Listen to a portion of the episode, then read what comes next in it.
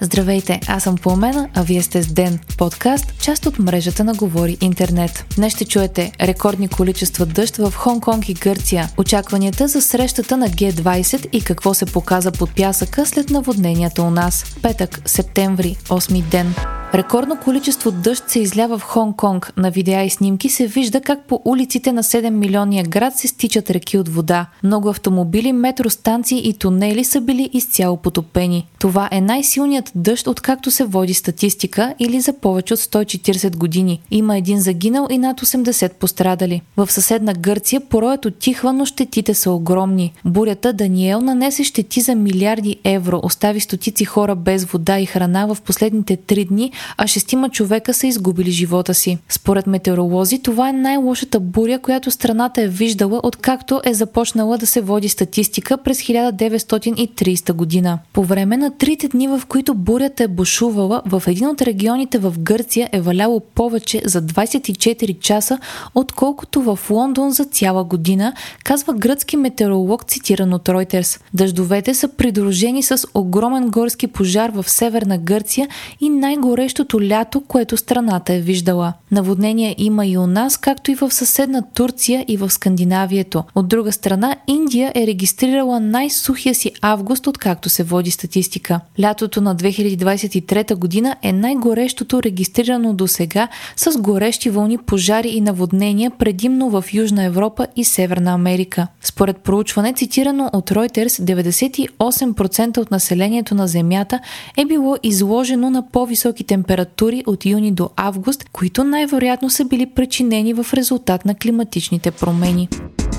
У нас днес е ден за траур за жертвите на наводнението в Царево. Четирима души изгубиха живота си. Причината за три от жертвите е срутване на мост. В момента се извършват проверки на всички 12 срутени моста в общината, за да се установи каква е причината за разрушението им и кой носи отговорност. Щетите са за около 30 милиона, а кабинетът ще отпусне общо 63 милиона лева за справяне с бедствието в общината. В последните дни масово се разпространяват и снимки, на които се виждат черни тръби, покрити с пясък или камъни, само на метри от плажната алея в Китен и Созопол. Според очевидци, от тръбите са се изливали зловонни води и става въпрос за заустване на фекални канализации в морето без пречистване и то в непосредствена близост до плажуващите, пише Дневник. Кметът на Китен каза пред нова телевизия, че от въпросните тръби не се изливат фекални води в морето, а че това е дъждовен колектор. Същото се твърди от администрацията и за тръбите снимани на плаш Харманите в Созопол.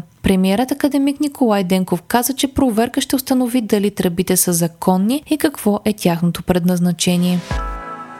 Лидерите на страните от Г20 започват да пристигат в Нью Делхи, Индия за годишната си среща. По предварителна информация обаче, преговарящите екипи изпитват трудности да постигнат консенсус относно обща позиция за войната в Украина. Очаква се тази годишната среща да бъде доминирана от Запада и съюзниците му. Китайският президент обяви, че няма да присъства, а на негово място ще бъде премиера на страната. Руският президент Владимир Путин също няма да е на срещата. Това е най-голямото подобно събитие, на което Индия е била домакин. Сред потвърдилите присъствието си са американският президент Джо Байден, германският канцлер Олаф Шолц, френският президент Емануел Макрон, лидерът на Саудитска Арабия Мохамед Бин Салман, премиерът на Великобритания Риши Сунак и премиерът на Япония Фумио Кишида. До сега обаче по време на предварителните срещи преговарящите не са успели да излучат дори едно съвместно комюнике поради огромните разминавания в позициите относно руската война в Украина. Екипът на САЩ е заявил намерението си да помогне на Индия да състави комюнике в края на срещата, но мисията се очертава почти невъзможна.